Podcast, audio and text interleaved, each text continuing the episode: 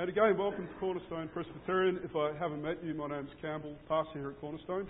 And uh, again, a happy Father's Day to our dads.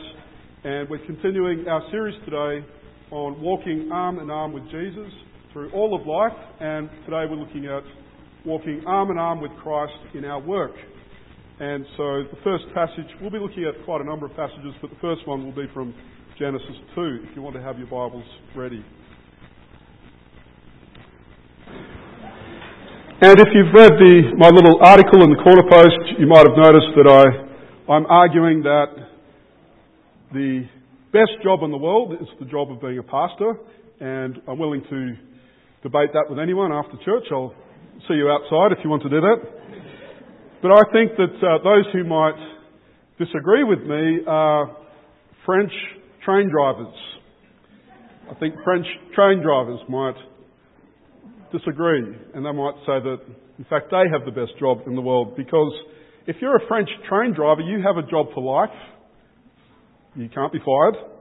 You have 10 weeks holiday a year. You have discounted housing, free medical, free train tickets for you and your family. You can, well, in fact, you must retire at the age of 52. 52 whereupon you receive a very fat monthly pension, 2,000 euros a month on top of whatever other allowances you get. And so that's, that's the lot of a, a French train driver. And this year, the French train drivers went on strike. and they went on strike for 37 days. And it cost the SNCF, the, the rail company, $1.2 billion. Why were they striking? They were striking not because their job conditions were under threat, but because the government, which is uh, the the budget's in a shambles, and the the train organisation is just, just draining them of all funds, is suggesting that new workers might not have so generous a benefit as existing workers. And so the existing workers went on 37 days strike in, in outraged protest that new workers would not have these very generous provisions that they have. Now, I'd like us to imagine this scenario. I'd like us to imagine the, the French train drivers protesting to be given more time to do their work, to be given precious time to get on with the job of being a train driver and of serving their nation, their community, Imagine a strike where the, the rail drivers uh, strike, well, not strike, but protest, so that they, instead of being retired at the age of 52, they could retire at 72, so that they could work longer and serve more and serve their nation for two decades more. We, we can't imagine that happening, can we? We can't imagine that happening. And in fact, the, the human tendency, and it's not just French train drivers, the human tendency is to resist work as an enemy. Our tendency is to resist work as an enemy of our lives. But what we're going to see today from God's Word is that we were created to work. We were created to work. We were created to enjoy working. And we will see that we fight work. We resist work because work has been broken by sin and rebellion. But we're also going to see how Jesus Christ has redeemed work and how he has recovered our work. And we're going to see that with Jesus Christ, we can begin to recover work in all of its meaning and delight. Let me pray. Heavenly Father, we pray today as we look through your word, that you will be our teacher. Open our eyes to see the truth of your word. Open our ears to hear it. And soften our hearts to receive it. We pray in Jesus' name. Amen. Well, what is work? Work is when we work, we are using our mind and our strength to accomplish a purpose. Work is using our mind and our strength to accomplish a purpose. And when we think about work and we look at God's Word, we see that God is a God who works. God works. And as we look in His Word, we see that He works hard. We see that He works well. We see that He works toward a purpose. And we see that God always accomplishes the purpose toward which He works. We see in the opening pages of the Bible that He used untold intellect and energy to create the universe. And He built it skillfully. He built it well. He worked toward this goal over six days. And then He accomplished that goal and rested on the seventh. God is a God who works and who works well. And when we look at the way God works, we see what it means to work well. Good work. Good work is energetic work. Good work is skilled work. Good work is purposeful. Good work accomplishes the purpose for which it is done. A good builder, for example, a good house builder uses all of his mind and muscle to build that house. A bad builder doesn't use all of his mind. He doesn't use all of his strength. A good builder is skilled.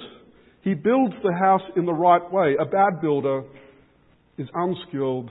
He builds it in a shoddy way. A good builder works to build a great house the best house he can possibly build. A bad worker doesn't care about the end result. A good builder finishes the job. He doesn't stop until that house is finished. A bad builder doesn't care about completion.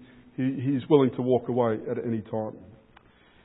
The Bible teaches us that not only does God work, but He made us to work and to participate in His good work. That's why I've been thinking about this over the last couple of weeks. Isn't it kind of odd that we have these, these long things hanging off the side of our bodies? These that we call arms with these strange things on the end called hands. You see, we're not just brains and mouths moved around on legs, are we? It's a horrible thought, isn't it?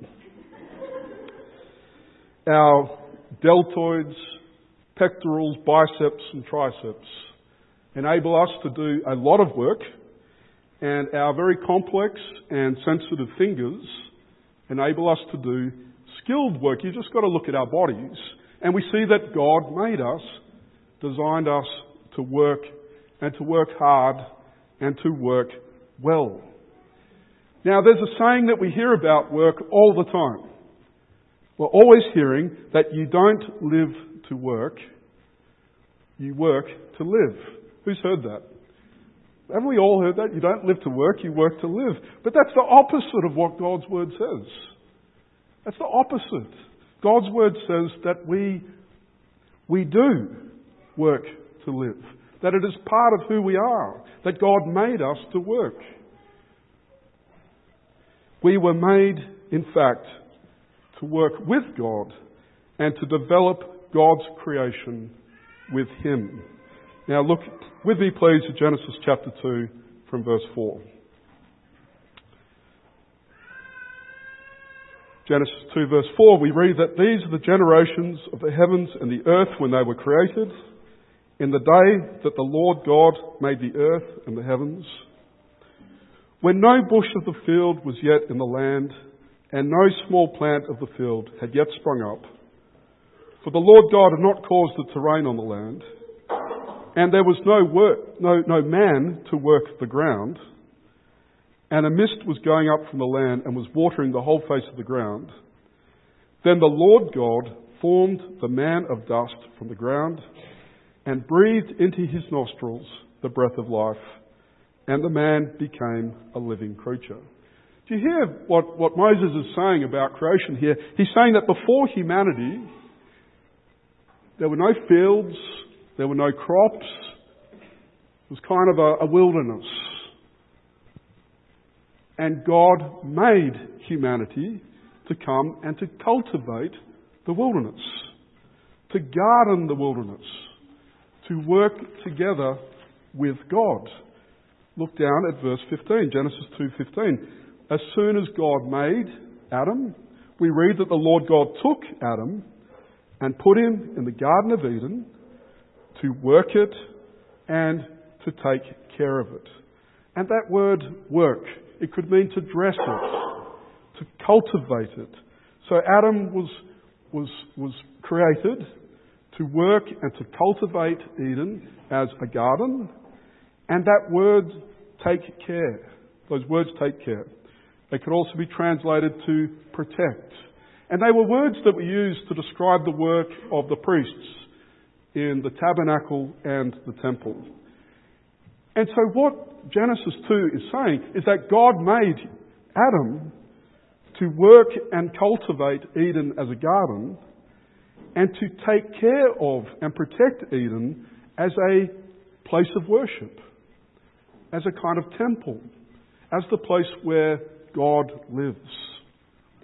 God made humanity to continue with the work that He had begun the work of separating, filling, ordering, multiplying, to continue God's work of maintaining order, of rolling back the chaos. And God made us to work, not just so that we would survive, but to improve and to develop His creation, to be a blessing to it, and to delight in it. So I want us to see from Genesis chapter 2 that what Moses is saying is that God created the heavens and the earth, but there was something incomplete about it. There was a wilderness, and God made humanity to come in and to work alongside Him. It was our very purpose. And you might say, well, didn't we, weren't we created to worship God? Isn't that our purpose? Well, do you see how Moses doesn't draw a distinction?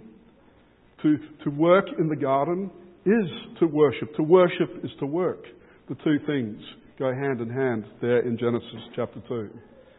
And this completely breaks down that awful secular sacred distinction that the medieval church held to be so precious. And even if you only know a little bit about church history, historical theology, you will know that in the medieval church, there was a very thick line between those who worked for God and those who didn't. Who worked for God? Well, it's the priests, the monks, the nuns, the bishops, the pope, the saints. They're working for God. They're doing sacred work. Everyone else, the milkmaid, the farmer, the carpenter, the lawyer, the surgeon, the soldier, well, they're not working for God at all. They're doing secular work. But do you see in Genesis that that secular sacred distinction is just inconceivable? The Bible never teaches it. In fact, it tears it down.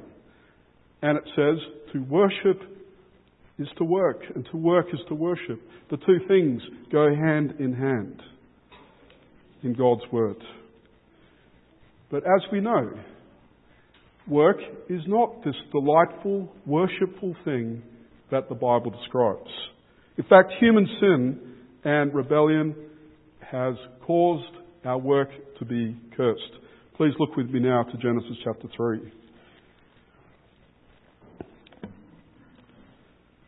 Adam had been made to cultivate and protect the garden, and now because of sin, there comes this curse upon Adam and his work. Genesis 3, verse 17, where God said to Adam, Cursed is the ground because of you. Through painful toil you will eat of it all the days of your life. It will produce thorns and thistles for you, and you will eat the plants of the field. By the sweat of your brow you will eat your food until you return to the ground, since from it you were taken. For dust you are, and to dust you will return. And so part of the curse is that obstacles were put in the way of Adam's delightful work in the garden. What are those obstacles? Thorns, thistles. I don't think I'd seen a thistle until I came to Tasmania, but they're awful, aren't they? Thorns and thistles. And work was no longer delightful to Adam. Now it's this toilsome, sweaty, frustrating thing that he has to do. And part of the curse on work is that our work is so quickly undone. So we work, and then the effects of that work are rolled back. Anyone who spent any time in the garden or their teenager's bedroom knows exactly what we're talking about. You can spend an hour uh, cultivating, ordering, cleaning, and so on, and then within another half hour, it's all undone. And this is part of the curse that work is frustrating. It's so quickly undone. We can feel like those squirrels in a cage. You know what I'm talking about? The squirrels on the, on the wheel, frantically. Hamster, sorry. Squirrels do it too, don't they? Rodents of all kinds on the uh, on those wheels. You know, you know what I'm talking about. And they're they're going hammer and tongs, aren't they? What's it all achieving? Just a whirring noise, just nothing. And so we begin. The problem is that when work becomes frustrating to us, and when our, we see our work so, so quickly being undone, what do we do? To compensate, we begin to closely tie our work to what? To, to, to money, to the monetary reward. Because if my work is hard, if my work is frustrating, if my work is so easily undone, then I'm only going to do it if I get money, if I get a fat pay packet for doing it. And so we begin to work to live instead of how God created us, living to work. Work has become the enemy, and so we resist it, we fight it, and we only do it for a monetary reward. But for the Christian, our work has been redeemed. For the Christian, our work has been recovered. Not because Jesus makes our work any easier, not at all.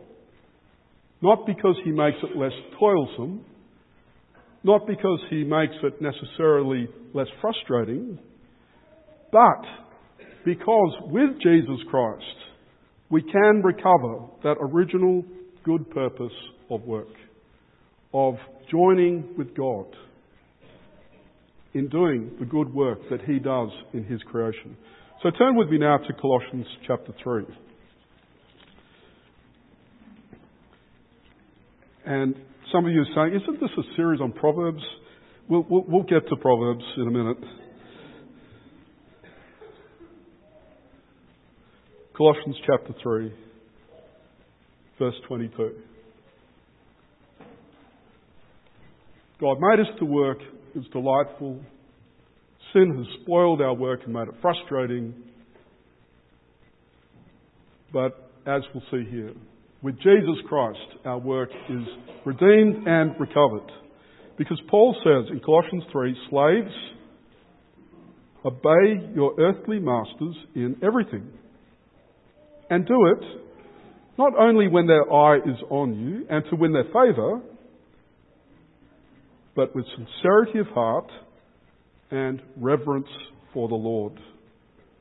Whatever you do, work at it with all your heart, as working for the Lord, not for men, since you know that you will receive an inheritance from the Lord as a reward. It is the Lord Christ that you are serving. Isn't this astonishing. Because here we are as human beings, and we know we were made to work because we've got these arms and these hands and these brains, and, and we've got things to do, things we want to do, but work is toilsome, it's frustrating, it's sweaty, we see it so quickly undone. And as Solomon said in Ecclesiastes, you can work for a lifetime, and then what happens? You die, and it's all handed over to someone else. And so work can seem very frustrating.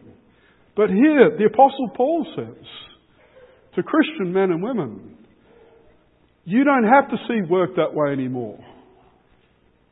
You don't have to see work as pointless anymore just because it is frustrating and toilsome and because it seems to be so easily undone. You are working for the Lord, Paul says. And, and, some of you might be saying, no, hang on, Paul's talking to slaves here. And slaves were owned by a master and their labour was owned by a master. Not a single minute of their work benefited themselves directly. It all went to the master's benefit. So Paul's talking about slaves. It's not really about us, is it, Paul? No. If this principle applies to slaves who were owned by another and who worked entirely for another, how much more does this apply to those who work for pay? It's not how much less, but how much more does this apply to those who work for a business, who work for pay?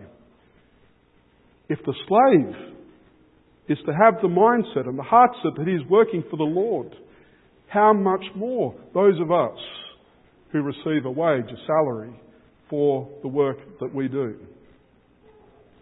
How much more?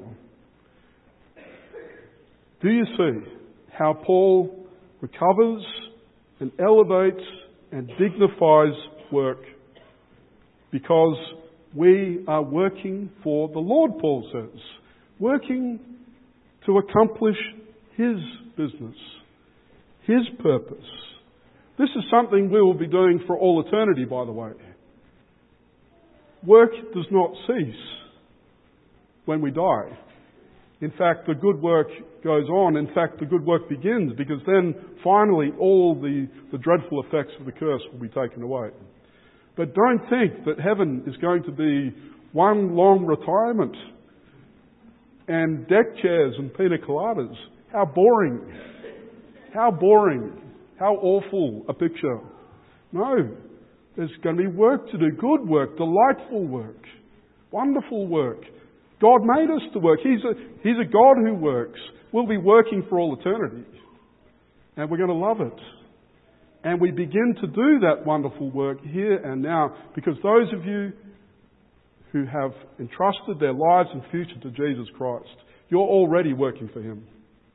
You're already working for the Lord. So do it with all your heart, Paul says.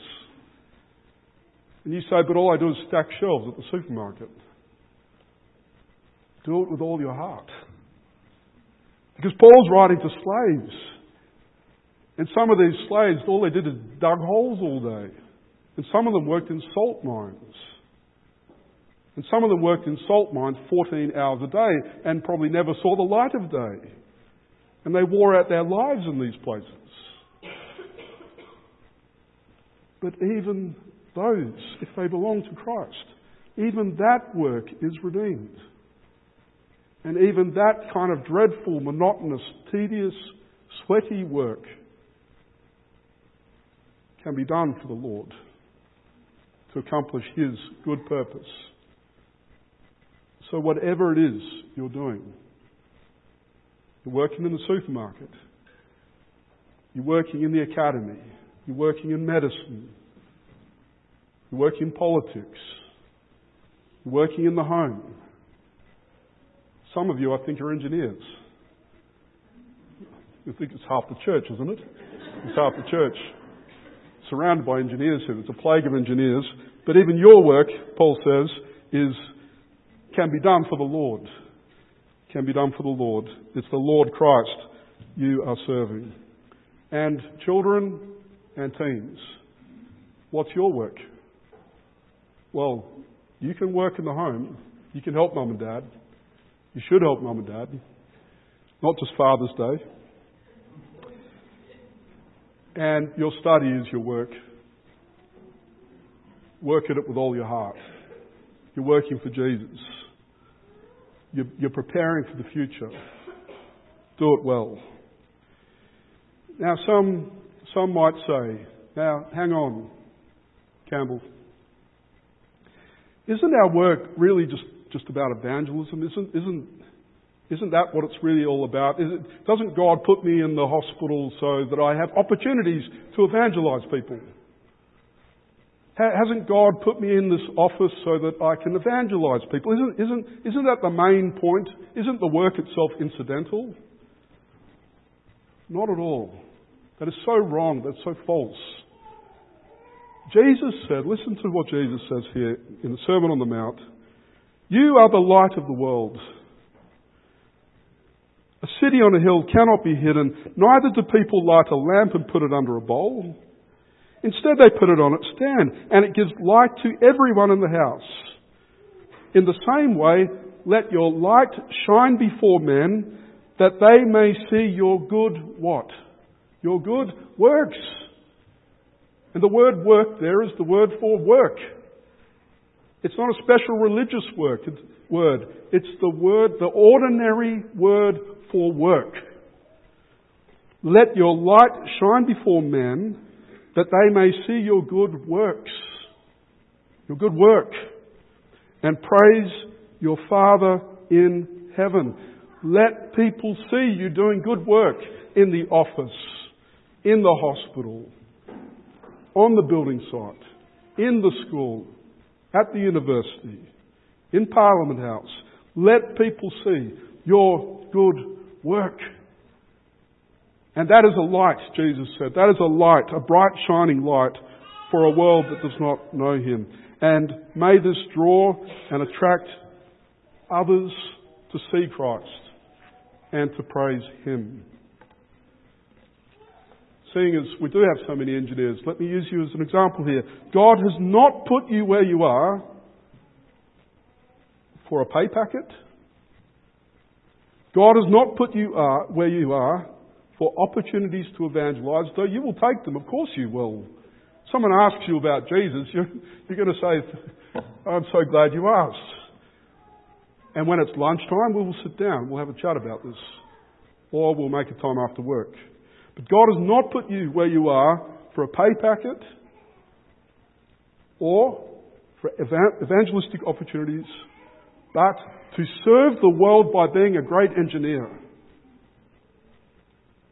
God has put you there to serve the world by being a great engineer and apply that to whatever you're doing. If you're working in the home, you're working at school, whatever your workplace, God has put you there to serve the world and to be a light by doing what God has given you to do in the best possible way. And that's why the book of Proverbs, and we've finally got round to Proverbs, that's why it urges us to work hard, right? Lazy hands make a man poor. The diligent hands bring wealth. Work hard. Proverbs 10 verse 26, like vinegar to the teeth and smoke to the eyes, so is the sluggard to those who send him. Kids, what's a sluggard? Isn't it a great word? Great word, horrible thing. What's a sluggard? Well, we know what a slug is. It's a kind of, it's a human slug, I suppose, a sluggard. Uh, it's just someone who's very slow, lazy, they don't want to do what they're doing. And, and the book of Proverbs says, well, that's, that's just like, you know, vinegar's nice on fish and chips, but you don't want to drink it, do you? It's just awful, and smoke in your eyes. Are you the person that the smoke's always going to around the fire? Yeah, it's, it's, it stings. You know, that the sluggard, the poor worker, the bad worker, that's what they're like. And so God made us to work, to work for Christ, to work with all of our heart, to work for the Lord. So let's work hard. Let's not be that smoke in people's eyes and vinegar on their teeth. Let's be a delight to those around us. Let them be thankful that, that you are part of the team. Proverbs 19, verse 24, the sluggard. I, I, I'm sure this is supposed to be funny. The sluggard buries his hand in the dish and will not even bring it back to his mouth. That's how lazy he is. I want this food. If only I could be bothered.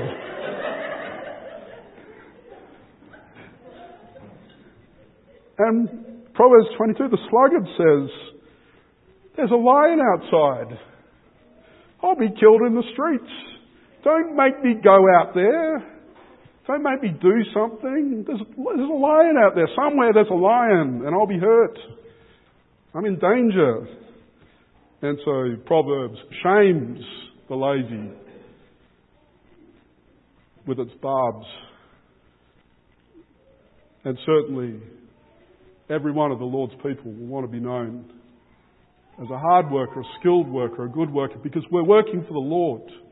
We're not just in this office space because we might have an evangelistic opportunity. Although, yeah, we'll take it. And we're not just here because I just want to see the pay packet at the end of the month. No, we are participating with the Lord. He made us to work. He is a working God. Our Lord Jesus worked. He did magnificent work. I have no doubt that his, his carpentry was the finest carpentry. Because he sure as heck was a great rabbi and a saviour par excellence. No greater worker than our Lord Jesus Christ. So, on this Father's Day, I want to finish by addressing our dads. And I, I want to, I want to uh, tackle, I want to finish by addressing our dads and tackling what I think is uh, an old chestnut that I think needs to be smashed. Because how many times have we heard Christian dads that this is to be your order of priorities in life? Put Jesus first. How does it go? Jesus, then your wife, and your family, then your church, then your work, then your leisure. How many times have I heard that? Have you? I, I might. I probably said it. Now, what's this doing? What is, what is this list doing? It is, it is presenting as the, the, the things that God's given us to do, it presents them in a way that they are competing and opposing one another. Family and work are opposed in this system, right? I've got to put my family first, work second, because they're in opposition and I've got to give the right priority to the right thing. Church and work, these are in opposition. But these things are not competitors. The first conditions all of them. We put Jesus first, and then, under Christ, we are the best husbands we, want it, we can be. We're the best dads we can be. We're the best workers we can be we are the best members of the church that we can be. But we love and we serve Jesus by loving and serving our wife, our family, our church, and our work. But what, this, what the Bible never says is that the, most, the only really important thing you can do, you men, is to work in the church. Never, never mind what you do in the office for 50, 60 hours a week. The only really important thing is, is being on the church roster and uh, being a leader at the church and so. That, that, that's the only really important work. The rest of it is not that important. The rest of it, you could be doing anything, it doesn't matter. But the Bible does not teach this. The Bible says that your work, wherever you're working, your work is God given. It's important. You need to do it well. You need to do it skillfully, with all your heart. You're serving the Lord there. You're not just serving the Lord when you're here on a Sunday, you're serving the Lord there. And so, I, I, God forbid that any father, any man in this church thought that his work was unimportant and that the only important thing he could do is to be a leader in the church or working in the church somehow, putting out the chairs on a Sunday. That's the important thing. No. It's important what you're doing. You're serving the Lord. That's important. You're worshipping the Lord there. You're being a bright light there. It's important. Do we need our men to step up in the church? Absolutely. We need fine elders and deacons and fine men on our board of management and we need our men, yes, to put out the chairs and to back them up again. These things are important. But I don't want any man here to think that you are serving, you are not really serving the Lord in your workplace. It's only here that you're doing that. No, not at all. The Bible says nothing about that because Paul says, whatever you do, work at it with all your heart as though you're working for Jesus Christ and not for men.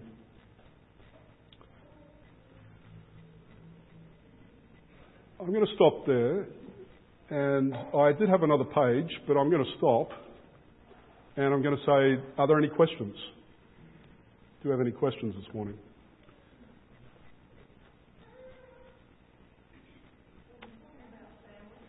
Yep.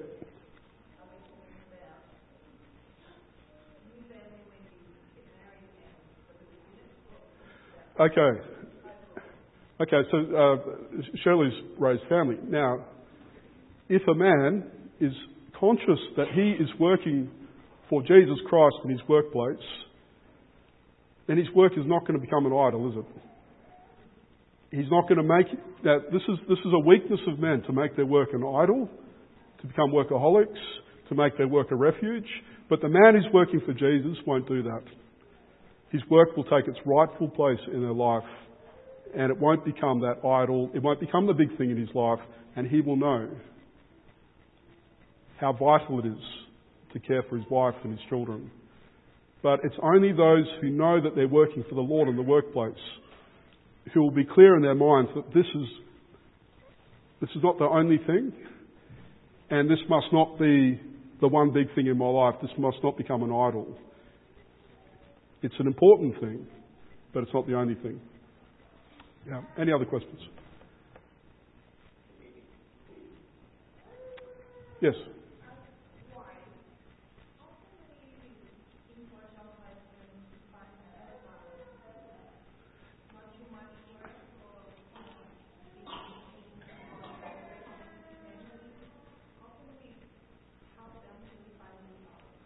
How can wives help their husbands to find the right balance? I don't, I don't, I'm kind of regretting saying, any questions? Uh, but, but I mean, what, what Christianity's done is put a finger on a, on a real problem, right? So she's put a finger on a problem of, of husbands who are so devoted to their work that their family is suffering and so devoted to their work that their marriage is suffering, and they're not, they aren't uh, using the gifts that God's given them in the church as well. Yeah. So, what I wanted to make clear today is that Christian men, you are serving the Lord in the workplace. And if you're really conscious of that, then again, you'll be very conscious that I need to do this thoughtfully, carefully, and keeping in mind the other sacred responsibilities that I have to be a husband and a father. And I believe it is only when you are convinced that you are working for the Lord in the workplace that you will then give it that thought, careful thought and consideration and put those careful boundaries around your work hours that you need to put around them so that you are fulfilling your duties so husbands are to love their wives as Christ loved the church sacrificially. They're to discipline and love the children.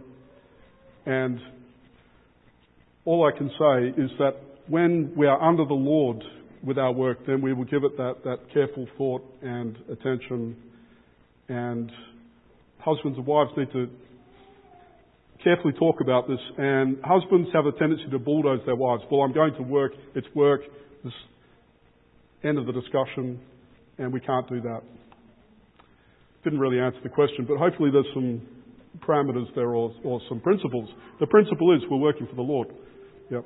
Yes, Stephanie.